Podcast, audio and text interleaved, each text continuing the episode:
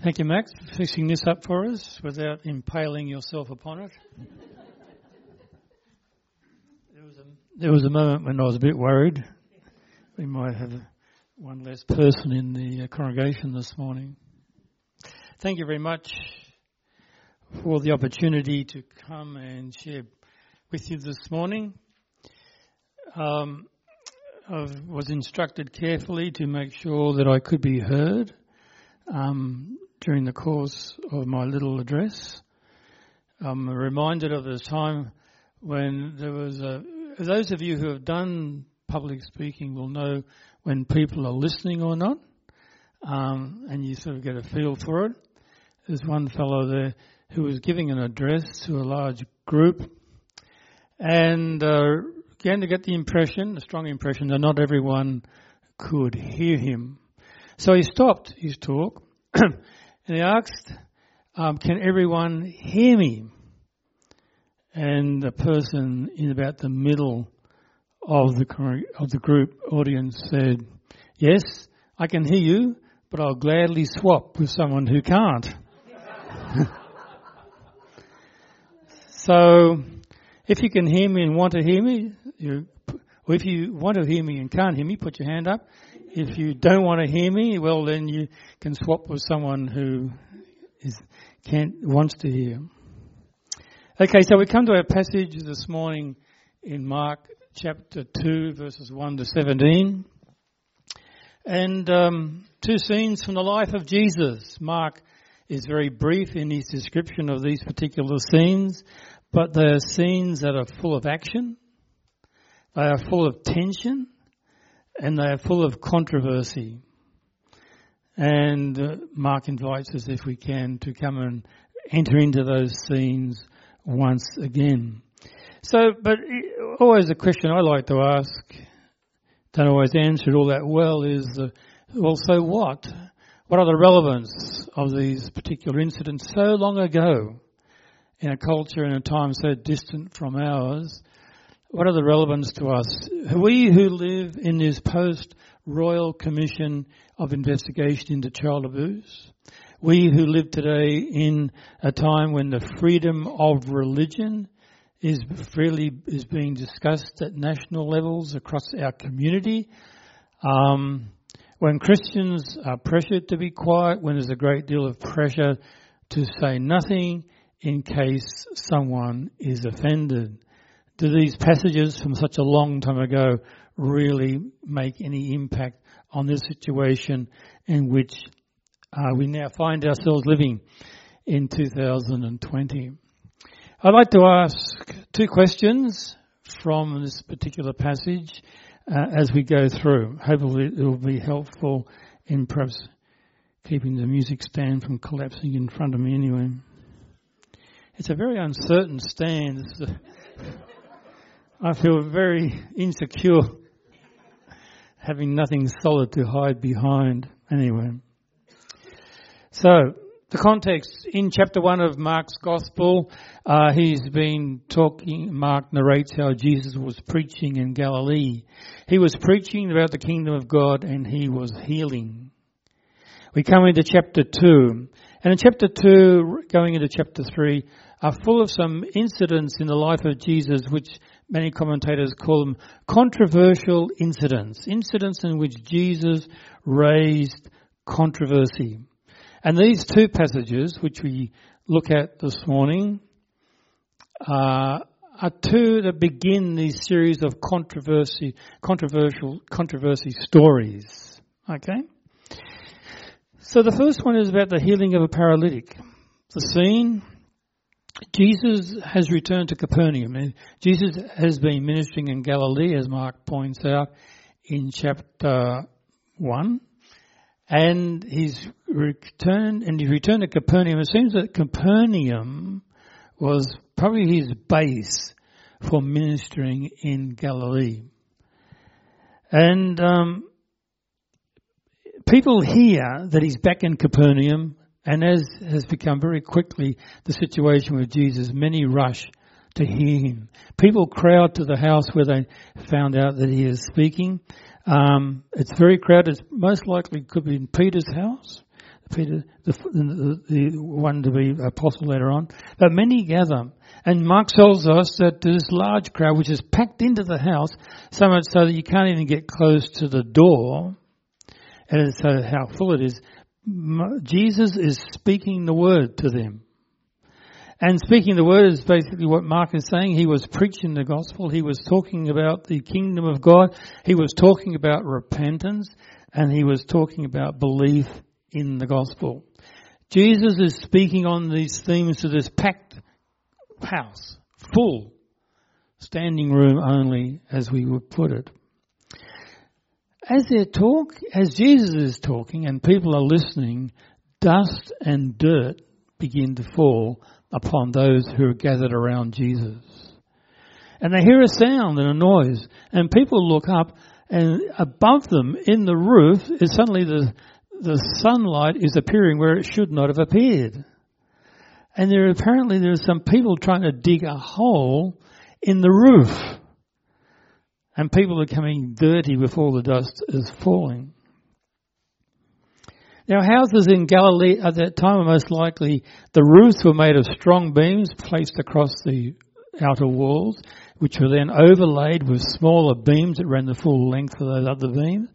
And then on top of that, uh, there were reeds that would have been placed over top of those those rods or those smaller rods, um, and then there would be mud, and there would be plaster, and that would constitute the roof. Um, so you could dig through it, they were flat, and you could access most of these roofs by stairs on the outside of the house. As the hole widens, who knows what Peter or the owner was thinking about at this particular stage, perhaps going through whether he had insurance up to date, whether he paid the latest premium. Um, as the hole is widened and the man, the paralytic is laid down, lowered rather, through the roof, um, Jesus, as we read in the text, seeing says something which is rather unusual. It strikes me as unusual anyway, and I think it would have struck the crowds as being unusual there. And this is where I made a colossal mistake getting up here and thinking I could read this without my glasses. Anyway, here we go. You, um, Jesus seeing their fa- Jesus, seeing their face, says to the man as he's laid before Jesus, "My son, your sins are forgiven." Now that strikes me as strange because I think certainly the the man, the paralytic himself, had one thought in mind. He'd heard of Jesus. He'd heard Jesus is the one who heals. His four friends who lowered him into the room had one thought in mind. That is, this is Jesus who heals. We'll bring our friend to him and he will heal him. Um, I'm sure the crowd who had known about Jesus would have been expecting Jesus to heal him. But Jesus sees something else here, and he addresses a deeper need. He says, My son, your sins are forgiven. It seems to me that the need was patently obvious, and it wasn't forgiveness, it was healing. But Jesus says, My son, your sins are forgiven. Now, there were within the group, within the audience, within that crowded house, some scribes or teachers of the law, those who taught, who taught the law. um, they were professional men uh, of the time who uh, were professional copyists. The scribes can be traced back to the time of Ezra. They had a long history in the life of Israel. They were legal experts and most of them were Pharisees. And they were incensed at what Jesus said. They were offended and said, this is, even the sinners saying, this is absolutely blasphemy. Who can forgive sins? Only God. Now Jesus was not calling himself God, but Jesus was saying something that only God could say. My, your sins are forgiven. Only God could forgive. Sorry. Um, where was I? Yeah. Okay. We'll close in a prayer. Um, we will uh, get back on track. Only God could forgive sins, and they were right. But here this man is saying, My son, your sins are forgiven. Who does he think he is? Jesus, who discerns the thoughts of people, just like God does, discerns their thoughts and says, okay, why are you murmuring in your hearts about this? Which is easier to say, your sins are forgiven or you are healed? Go take up your mat. Then he goes on, let me, and let me, let me read it. Which is, um, immediately Jesus knew in his spirit that this is what they were thinking in their hearts. And he said, why are you thinking these things? Which is easier to say to the paralytic, your sins are forgiven, or to say, get up your mat and walk. And then he says, but that you may know that the Son of Man has authority on, on earth to forgive sins, he said to the paralytic, I tell you, get up, take your mat and go home. He got up and took his mat and walked in full view of them all.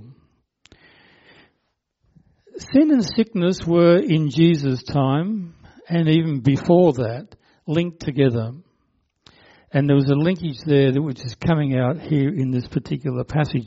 We find it in the Old Testament. Um, and as I said, in Jesus' time, um, this linkage between sin and sickness was made. Jesus had healed a man. Um, that, had, that had caused controversy. He had healed a man near the sheep gate in Jerusalem. He had healed him. He later encountered him and he said to this man, uh, See, you are made well. Watch out that you do not, you sin no more, else worse before you. A little bit later on, when Jesus and his disciples were walking through Jerusalem, they passed a man who they recognized as being born blind from birth. The disciples, reflecting this view about sin and sickness, said, Lord, Rabbi, who sinned, this man or his parents? Jesus goes on to say further about that. But it's a topic which, unfortunately, as interesting as it might be, we can't really uh, spend time on this particular issue. There is a link between sin and sickness, but it's not quite as straightforward as might be seen. Sometimes sin does cause sickness, but there are other times in which it does not. It's a topic which, as interesting as it may be, I shall have to put aside for another occasion, perhaps a big issue. Which is easier? To say to the man, get up and walk, or to say your sins are forgiven. But Jesus then makes the link, but that you may know that the Son of Man has authority to forgive sins, I say to you, take up your bed or take up your mat and walk. And he did. He demonstrated in a tangible way, in a way that could be seen by all in the house, that this man's sins had been forgiven. So the first question uh, I want to ask about this particular passage is the question who? Who is this Jesus? And the answer from the incident itself is that Jesus is the one who, with the authority of God, forgives sins.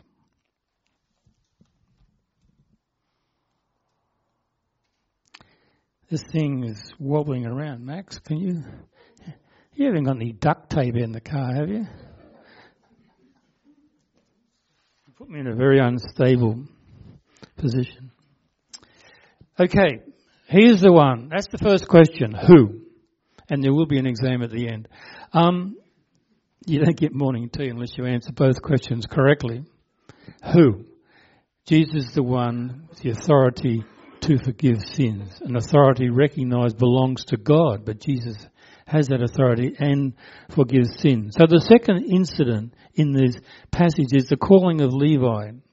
And so the scene shifts. Now you can see Mark takes this, he tells us Jesus has been ministering on the sea of the shores of the Lake of Galilee. And he returns to Capernaum. And it sets the scene for us in verses 13 and 14.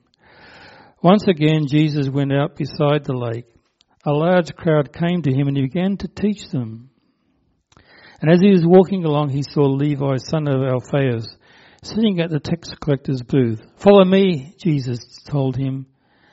And Levi got up and followed him. Levi um, was a tax collector. I guess it's a part of the history that tax collectors never been ones in high favour in society. I'm sure today we have very many honourable men and women who do their job, a necessary job. But in Jesus' time, Levi would have been among many of from Israel, from that area, who would have made a purchased from the Roman, the occupying Roman force, the right to collect taxes on behalf of the occupying forces. And Levi would have been collecting them for one of the Roman puppets, that is Herod Antipas. He would have been te- passing on this money to the to the um, to Herod. But the thing was that they got the right, they got the contract, if you like, to collect taxes, but they could charge what they wanted in regards to tax. And so they had a, tended to have a very high markup. And so that instead of performing a necessary function and receiving a reasonable salary for it, they were able to sort of load on their own overheads plus a lot more.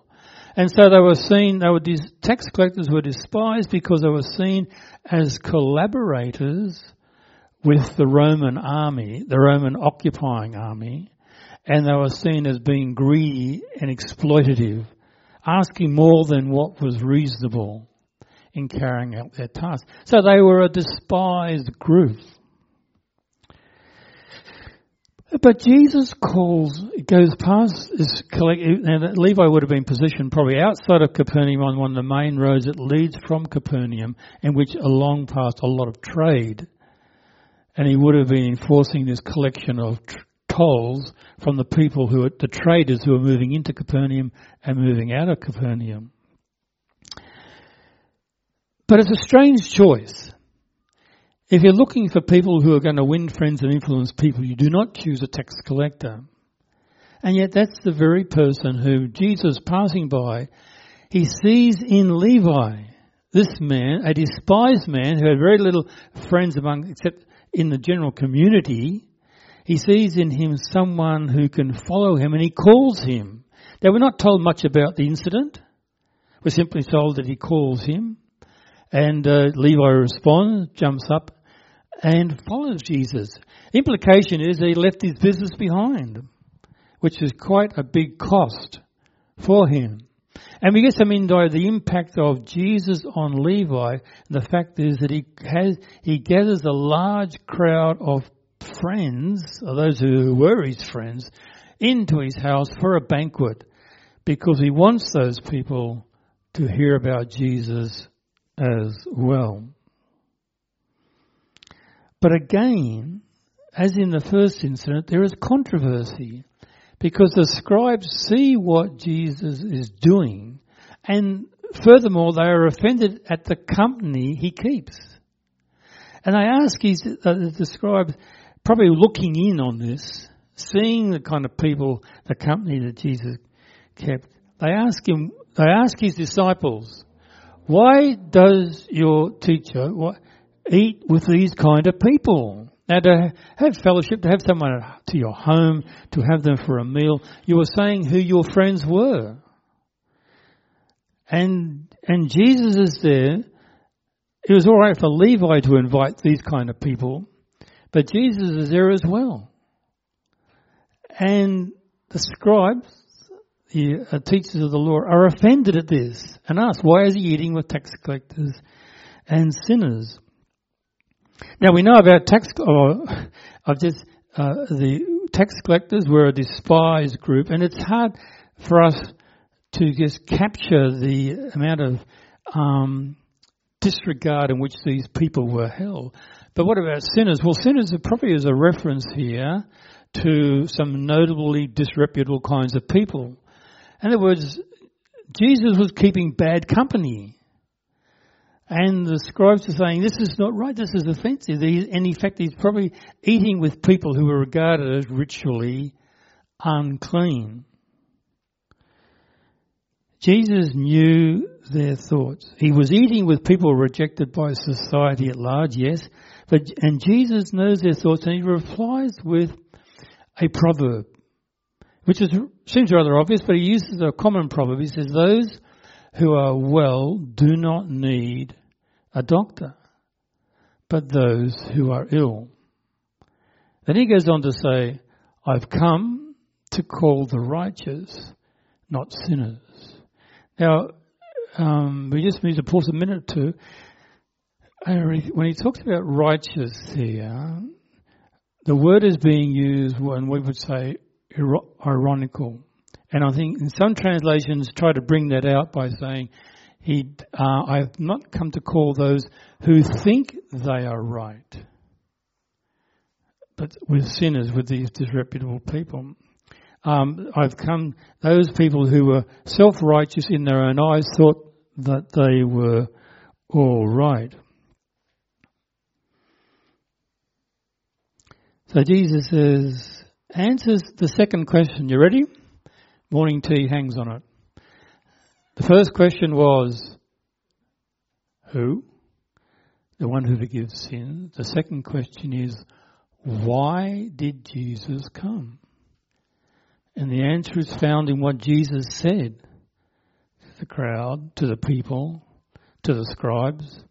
I've come to call It's not a rhetorical question. I've come to call sinners, not the righteous, not the things, not the people who regard that they are right. Now, a, a ministry, an interesting feature of Jesus' ministry was that he went to the people who were willing to listen. Those who were satisfied, those who thought that they were right, in God's eyes, Jesus really did not have much of an impact on their lives. But he went to those who were willing to listen.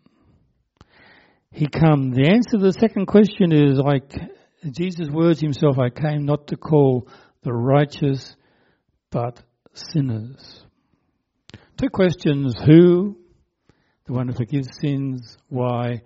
Because he came to call the righteous. I'm sorry. You knew that. And I was wondering who would be the first to pick it up. And you're all very good and most of you are attentive. I saw a couple nodding uh, and you will not get any cucumber sandwiches at the end. I've come to call sinners, not the righteous. But how does this help us today? As I said, how does this help us in these changing times for Christians? In this post um, Royal Commission into child sexual abuse, institutional child sexual abuse, in this time of increasing felt pressure to be quiet, not to offend. How does it help us, this story from such a long time ago, help us today? Well, Jesus is still calling sinners to follow him. No matter what governments may decide about religious freedoms and all the complex issues associated with that, no matter what the media may comment on and how it may comment, no matter what general public may think, Jesus has not changed. Jesus' purpose has not changed. And he invites us to join with him. All right, could you hold that, please? I want it back at the end in case I've got to do this again. Good. I'm going to get to work on the duct tape on this thing. As I look through the book of Acts, I'm sorry, as I look through the New Testament, and especially Acts, and as I read through church history, I see that Christianity is a missionary faith. But it's interesting to ask, and we would probably, because if we've been spent a long time within church circles, if we're familiar with the new Bible at all, uh, we would tend to accept that and just say, well, that's part of the way things are. But I've found myself asking from time to time, maybe you have, why is Christianity a missionary faith? Because in the time in which Jesus came and spoke and lived and died and rose again, in the time of the early church, there was nothing quite comparable to it. There was nothing in which Christianity could model itself on. The Jewish faith from which Christianity came out of was not an organized missionary faith. And so in Jesus, this is um, what we may tend to take for granted. Yet it's interesting to ask the question: Why is it so? Why is it that this Christianity is a missionary faith, which it is? The answer is found in this incident. The answer is found in the founder of Christianity, namely Jesus Christ. And we have looked today at two incidents at the beginning of the ministry of Jesus. At the beginning of it, who is he? He came to forgive sins. Why? I came to call sinners to repentance. And that's important. Um, if we look at the end of Jesus' ministry now, and we think of when uh, the words that Matthew records for us, Matthew 28, I'm sure many of you may know this by heart. Let me read to you from Matthew 28. Now the eleven disciples went to Galilee, to the mountain which Jesus had directed them. And when they saw him, they worshipped him. But some doubted. And Jesus came and said to them, this is just before he ascends to the Father, all authority in heaven and on earth has been given to me. Go therefore and make disciples of all nations, baptizing them in the name of the Father and of the Son and of the Holy Spirit, and teaching them to observe all that I have commanded you. And behold, I am with you even to the end of the age. Perhaps familiar words to many of us. But here are the sort of the last words of Jesus.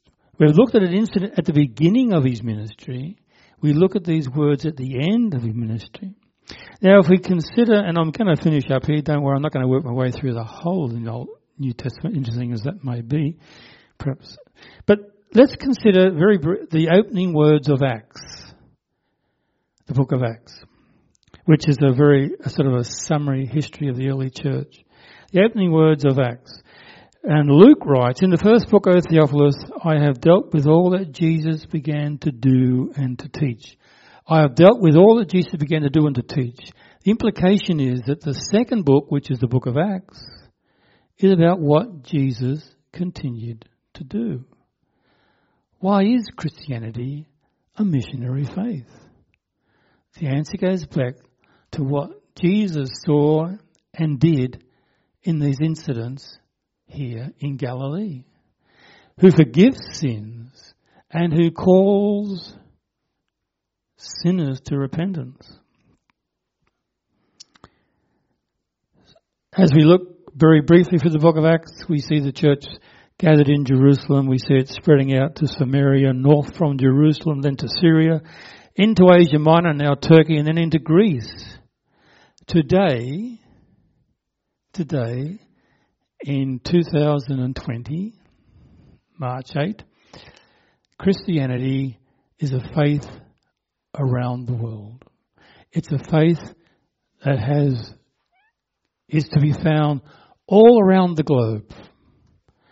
We go back to these two incidents when Jesus, and to that incident where Jesus calls Levi and said, I have come to call sinners. That, I would suggest, is why we have, we live, we are part of a missionary family. It began with Jesus. That was his purpose.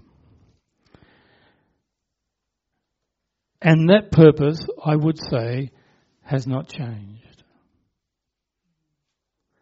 He still is calling sinners and he invites you and I to join him in that purpose.